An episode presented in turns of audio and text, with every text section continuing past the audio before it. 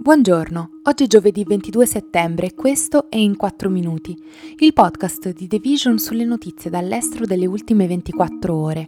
Parleremo di Putin che alza i toni della guerra mentre Lavrov arriva all'ONU, della giornalista Shirina Abu Akleh uccisa deliberatamente secondo un'indagine e della Guinea Equatoriale che abolisce la pena di morte.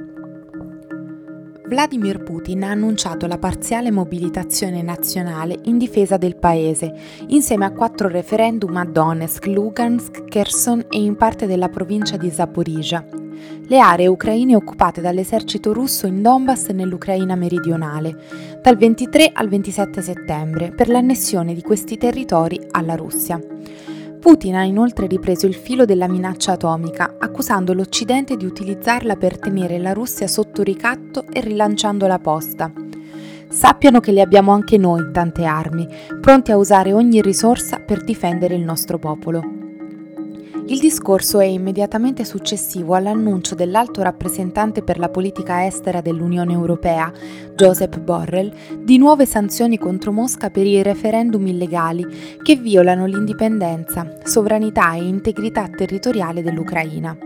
È da febbraio che Putin porta avanti una narrazione parallela interna al paese, ormai stretto da un forte controllo mediatico, che ha diviso la società russa in due, dissidenti preoccupati per la propria incolumità e filoputiniani, coloro che credono sul serio che la Russia sia minacciata dagli occidentali e che l'Ucraina sia piena di nazisti.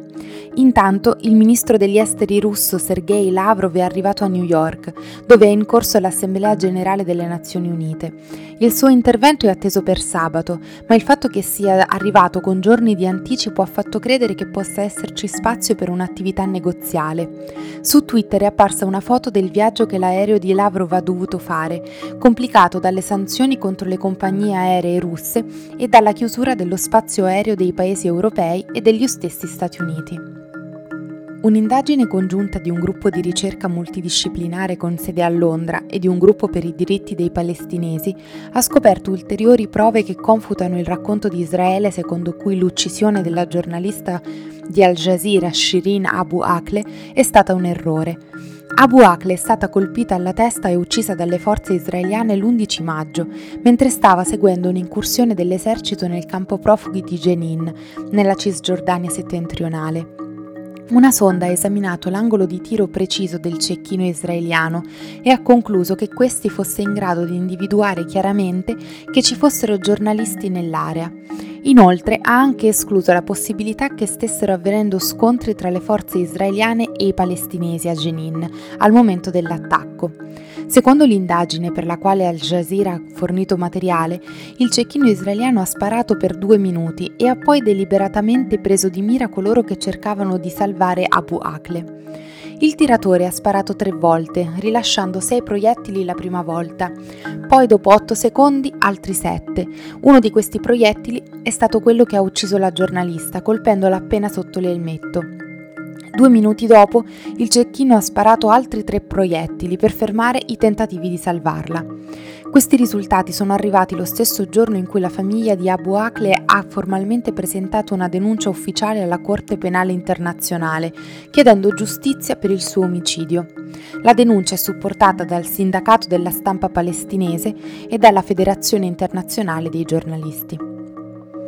Nel cuore dell'Africa, sulle coste dell'Oceano Atlantico, c'è un piccolo paese il cui presidente ha firmato la legge che abolisce la pena di morte.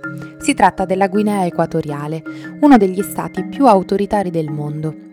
Il presidente Teodoro Obiang Nguema Mbasogo, che ha 80 anni ed è al potere da 43, ha ratificato un nuovo codice penale che prevede anche questa decisione. L'ultima esecuzione ufficiale nel paese risale al 2014, secondo Amnesty International, ma le ONG internazionali e le Nazioni Unite accusano regolarmente il regime di sparizioni forzate, detenzioni arbitrarie e torture. Il provvedimento entrerà in vigore entro 90 giorni dalla pubblicazione sulla Gazzetta Ufficiale ed è stato preventivamente approvato dal Parlamento. Ma la Guinea Equatoriale non è un'eccezione in Africa. La pena capitale, adottata in alcuni luoghi durante il dominio coloniale, rimane legale in poco più di 30 paesi africani, anche se più di 20 di questi non hanno eseguito condanne a morte per almeno 10 anni. Il Parlamento della Sierra Leone, per esempio, lo scorso anno ha votato all'unanimità l'abolizione della pena di morte. Negli ultimi due anni Malawi e Chad l'hanno entrambi dichiarata incostituzionale. Questo è tutto da The Vision, a domani.